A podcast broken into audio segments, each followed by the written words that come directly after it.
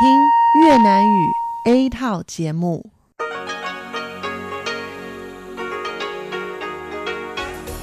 Đây là Đài Phát thanh Quốc tế Đài Loan RTI.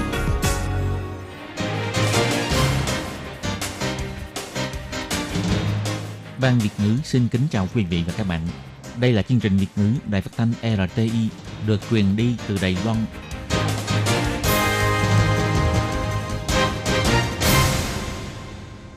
Hello, tôi Kim xin kính chào các bạn. Hoan nghênh các bạn đã đến với chương trình Việt ngữ ngày hôm nay của chúng tôi. Các bạn thân mến, hôm nay là Chủ nhật, ngày 3 tháng 11 năm 2019, cũng tức mùng 7 tháng 10 âm lịch năm kỷ hợi. Chương trình Việt ngữ ngày hôm nay của chúng tôi sẽ bao gồm các nội dung chính như sau. Mở đầu là bản tin quan trọng trong tuần. Tiếp đến là chuyên mục Chuyện vạn đó đây. Rồi đến chuyên mục Góc giáo dục. Và sau cùng, chương trình của chúng tôi sẽ khép lại với chuyên mục Nhịp cầu giao lưu. Mở đầu chương trình hôm nay, tôi Kim xin mời các bạn cùng theo dõi bản tin quan trọng trong tuần. Và trước hết, mời các bạn cùng đón nghe các mẫu tin tóm lược. Tiếp kiến đoàn đại biểu nghị sĩ quốc hội Luxembourg, Tổng thống Thái Anh Văn cho biết, Đài Loan chưa bao giờ được các nước châu Âu ủng hộ nhiều như vậy. Đài Loan vượt trội Nhật Bản và Hàn Quốc trong mặt xuất khẩu. Chiếu đèn thông minh, người lớn tuổi mất trí ngủ thêm 2 tiếng đồng hồ mỗi ngày. Thấp nhang khiến cho nồng độ PM 2.5 trong nhà tăng cao, dễ mắc chứng bởi tắc nghẽn mãn tính. Diễn đàn thượng đỉnh lãnh đạo ngành công nghệ toàn cầu mời 18 nước đến tham dự. Bộ trưởng Trần Lương Cơ cho biết, hy vọng có thể tăng độ phủ nghiên cứu khoa học của Đài Loan. Đoàn văn nghệ ngành mỏ than của Trung Quốc đến Đài Loan lưu diễn. Thủ tướng cho biết, giao lưu văn hóa không nên có mục đích chính trị. Và sau đây tôi Kim xin mời các bạn cùng đón nghe nội dung chi tiết của bản tin quan trọng trong tuần này nhé. Sáng ngày 28 tháng 10, Tổng thống Thái Anh Văn tiếp kiến đoàn đại biểu nghị sĩ Quốc hội Luxembourg do nghệ sĩ Vivian Reddy dẫn đầu. Tổng thống Thái Anh Văn cho hay đây là lần đầu tiên bà được đón tiếp đoàn đại biểu nghị sĩ Quốc hội Luxembourg kể từ khi lên nhậm chức. Bà đặc biệt cảm ơn các nghị sĩ Quốc hội có mặt trong ngày hôm nay đã ủng hộ Đài Loan, nhất là nghị sĩ Vivian Redin. Bà đã ủng hộ Đài Loan trong hơn 20 năm qua, bao gồm ủng hộ Đài Loan tham gia Hiệp hội chung về thuế quan và thương mại và Tổ chức Thương mại Thế giới, kêu gọi Liên minh châu Âu thành lập văn phòng đại diện tại Đài Loan, đồng thời hỗ trợ Đài Loan giành được sự ưu đãi miễn thị thực visa Âu Châu Schengen. Tổng thống Thái Anh Văn biểu thị mối quan hệ hợp tác giữa Đài Loan và Luxembourg không ngừng được cải thiện trong 3 năm qua. Hai bên đã ký kết hiệp định hợp tác hoặc bản ghi nhớ trong mặt giáo dục, hàng không, vừa du lịch vừa làm việc vân vân. Bà hy vọng trong tương lai, sự hợp tác giữa hai bên có thể sâu sắc và rộng lớn hơn. Tổng thống cho hay, tuy năm nay Đài Loan vẫn không được tham gia Đại hội Y tế Thế giới, nhưng sự ủng hộ của xã hội châu Âu đối với Đài Loan rất mạnh mẽ. Tổng thống Thái Anh Văn biểu thị. Tháng 4 năm nay, Chủ tịch nhóm hữu nghị Đài Loan thuộc Nghị viện châu Âu kết nối với Chủ tịch nhóm hữu nghị Đài Loan thuộc Quốc hội Anh, Pháp và Đức cùng ký tên gửi thư cho WHO ủng hộ Đài Loan tham gia Đại hội Y tế Thế giới. Còn có nghị sĩ Quốc hội các nước Baltic và tiệp khác cũng đều lên tiếng cho Đài Loan. Đầu tháng này, Hạ viện Đài Loan cũng lần đầu tiên biểu quyết thông qua vận động ủng hộ Đài Loan tham gia Đại hội Y tế Thế giới. Tổng thống Thái Anh Văn nhấn mạnh, Đài Loan có năng lực và cũng sẵn sàng đóng góp sức mình cho thế giới. Bà cũng cảm ơn các nước châu Âu đã ủng hộ Đài Loan. Bà hy vọng các nghị sĩ đang có mặt trong ngày hôm nay có thể tiếp tục phát huy sức ảnh hưởng, cùng làm sâu sắc mối quan hệ giữa Đài Loan và Luxembourg và ủng hộ Đài Loan. Bị ảnh hưởng bởi cuộc chiến thương mại do Mỹ và Trung Quốc, thành tích xuất khẩu của Đài Loan trong tháng 1 tới tháng 9 năm nay không tốt, giảm 2,5% so với năm ngoái. Mặc dù suy thoái nhưng vẫn hoạt động tốt hơn so với nước láng giềng Nhật Bản và Hàn Quốc. Xuất khẩu của Hàn Quốc từ tháng 1 đến tháng 9 giảm 9,8%, còn Nhật Bản từ tháng 1 đến tháng 8 cũng giảm 4,8%. Ngày 28 tháng 10, Bộ Kinh tế công bố tình hình kinh tế cho hay thành tích xuất khẩu của Đài Loan tốt hơn Nhật Bản và Nam Hàn, chủ yếu là do hiệu ứng chuyển đơn đặt hàng của các sản phẩm truyền thông và hiệu quả trở về đầu tư của các doanh nhân Đài Loan, nhất là trong mặt xuất khẩu sang Mỹ. Phó trưởng ban thống kê thuộc Bộ Kinh tế Vương Thục Quyên cho hay, trong năm nay, Đài Loan được hưởng lợi từ hiệu ứng chuyển đơn đặt hàng của sản phẩm truyền thông và hiệu quả trở về đầu tư của các doanh nghiệp Đài Loan. Do đó, trong mặt xuất khẩu sản phẩm truyền thông đạt thành tích rất tốt và gần đây trong mặt xuất khẩu sang Mỹ cũng tăng, tăng nhiều hơn so với Nhật Bản và Hàn Quốc. Bộ Kinh tế biểu thị kể từ đầu năm nay, xuất khẩu đã bị ảnh hưởng rất lớn bởi giá nguyên liệu thô giảm mạnh. Tuy nhiên, nếu loại bỏ yếu tố vật giá, thì xuất khẩu thực tế của Đài Loan từ tháng 1 đến tháng 9 là tăng 2,8%, trong khi Nhật Bản và Hàn Quốc vẫn tiếp tục giảm sau khi loại bỏ yếu tố vật giá và Đài Loan tăng trưởng theo từng quý. Nhìn từ xu hướng này, Bộ Kinh tế có niềm tin vào sự tăng trưởng kinh tế trong cả năm là tốt hơn so với Nhật Bản và Hàn Quốc. Khoa điều dưỡng y tá trường Đại học Dương Minh Sơn phát biểu thành quả nghiên cứu phòng thực nghiệm đèn thông minh. Trưởng khoa Lô Ảnh Mai cho biết, đội nghiên cứu đã thực hiện nghiên cứu này đối với 15 người cao tuổi mất trí.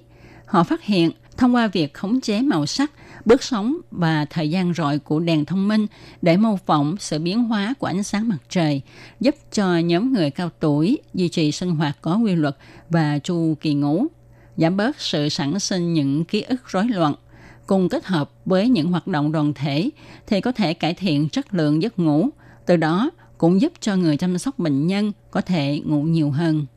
Trưởng khoa Lưu Ảnh Mai nói, tổng số giờ ngủ của người cao tuổi vốn chỉ có 5 tiếng rưỡi, đã tăng đến 7 tiếng 13 phút, cũng tức là tăng 37%.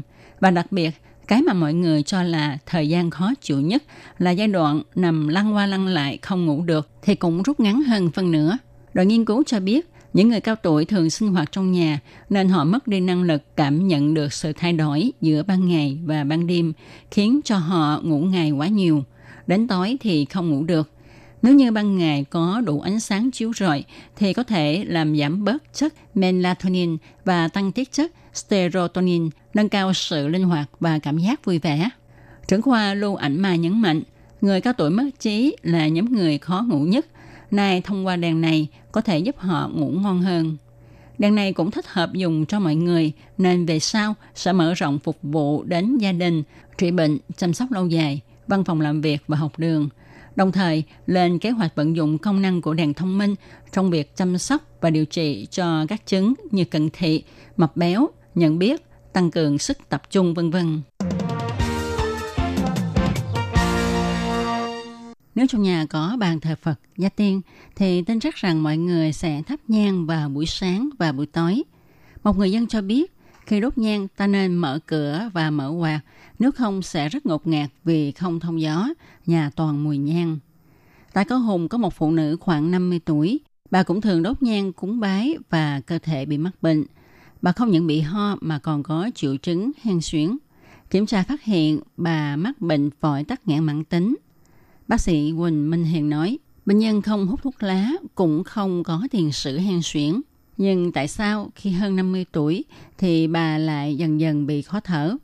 Để làm rõ vấn đề, đội ngũ bác sĩ đã đến nhà bà tìm nguyên nhân. Mỗi buổi sáng, bà đều đốt nhang trên bàn Phật.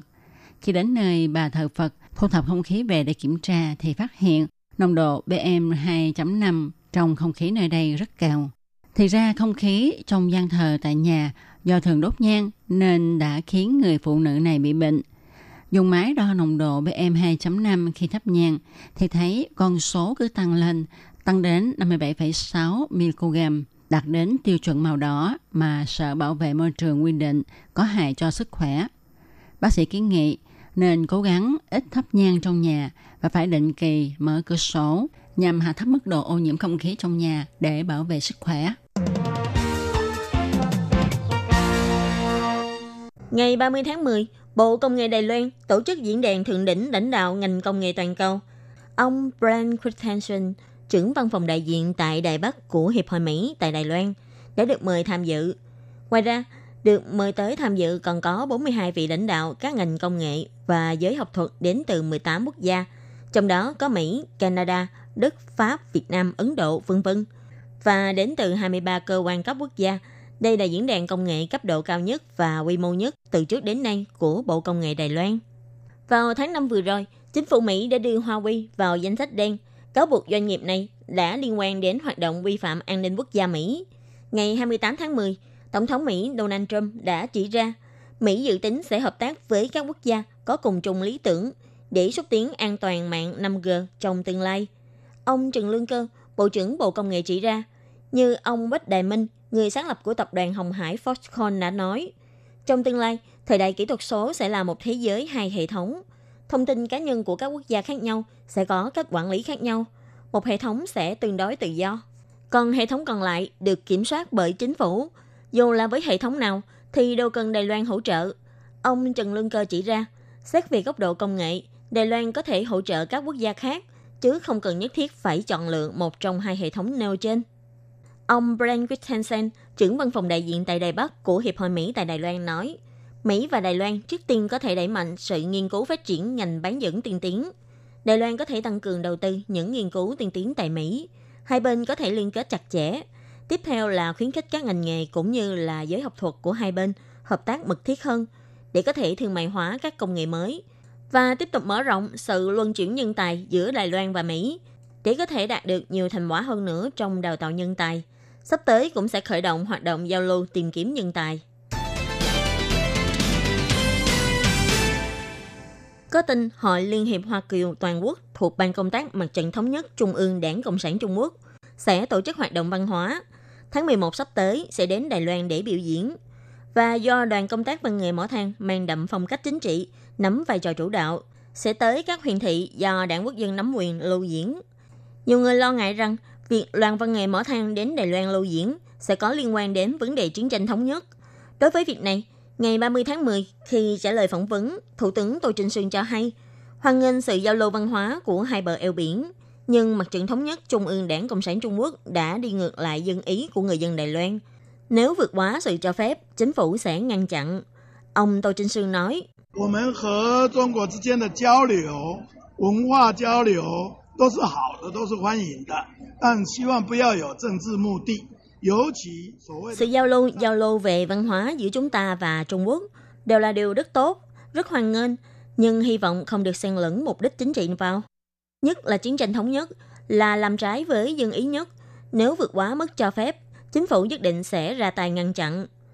Trong tuần vừa rồi, Thủ tướng Tô Trinh Sương đã ba lần đến khu Bản Kiều, Ngũ Cổ và Tân Trang của thành phố Tân Bắc để thị sát tình hình kiến thiết địa phương và tuyên bố kinh phí hỗ trợ xây dựng của Trung ương – có người đã nghi ngờ là Thủ tướng Tô Trinh Sương để đi đến khu vực bầu cử của con gái mình là ủy viên đảng Dân Tiến Tô Sảo Tuệ để thị sát. Cố ý muốn bồi dưỡng Tô Sảo Tuệ để tranh cử thị trưởng thành phố Tân Bắc khóa sau. Ông Tô Trinh Sương cho biết, trước đây ông từng làm huyện trưởng huyện Đài Bắc.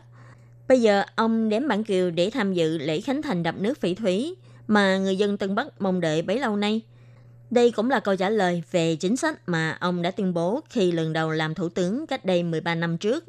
Ông cho hay đập nước phỉ thúy chính là công trình địa phương mà người dân Tân Bắc và Đại Bắc cùng mong đợi. Việc uống nước từ đập nước này sẽ không phân biệt là người ủng hộ phe nào. Ông hy vọng dư luận đừng tốn quá nhiều giấy mật vào những việc vô bổ. Các bạn thân mến, các bạn vừa đón nghe bản tin quan trọng trong tuần. Tôi Kim xin cảm ơn các bạn đã theo dõi. Xin chào quý vị và các bạn thính giả thân mến. Chương trình phát thanh tiếng Việt của Đài Phát thanh Quốc tế Đài Loan RTI được truyền thanh 3 buổi tại Việt Nam, mỗi buổi phát 1 tiếng đồng hồ.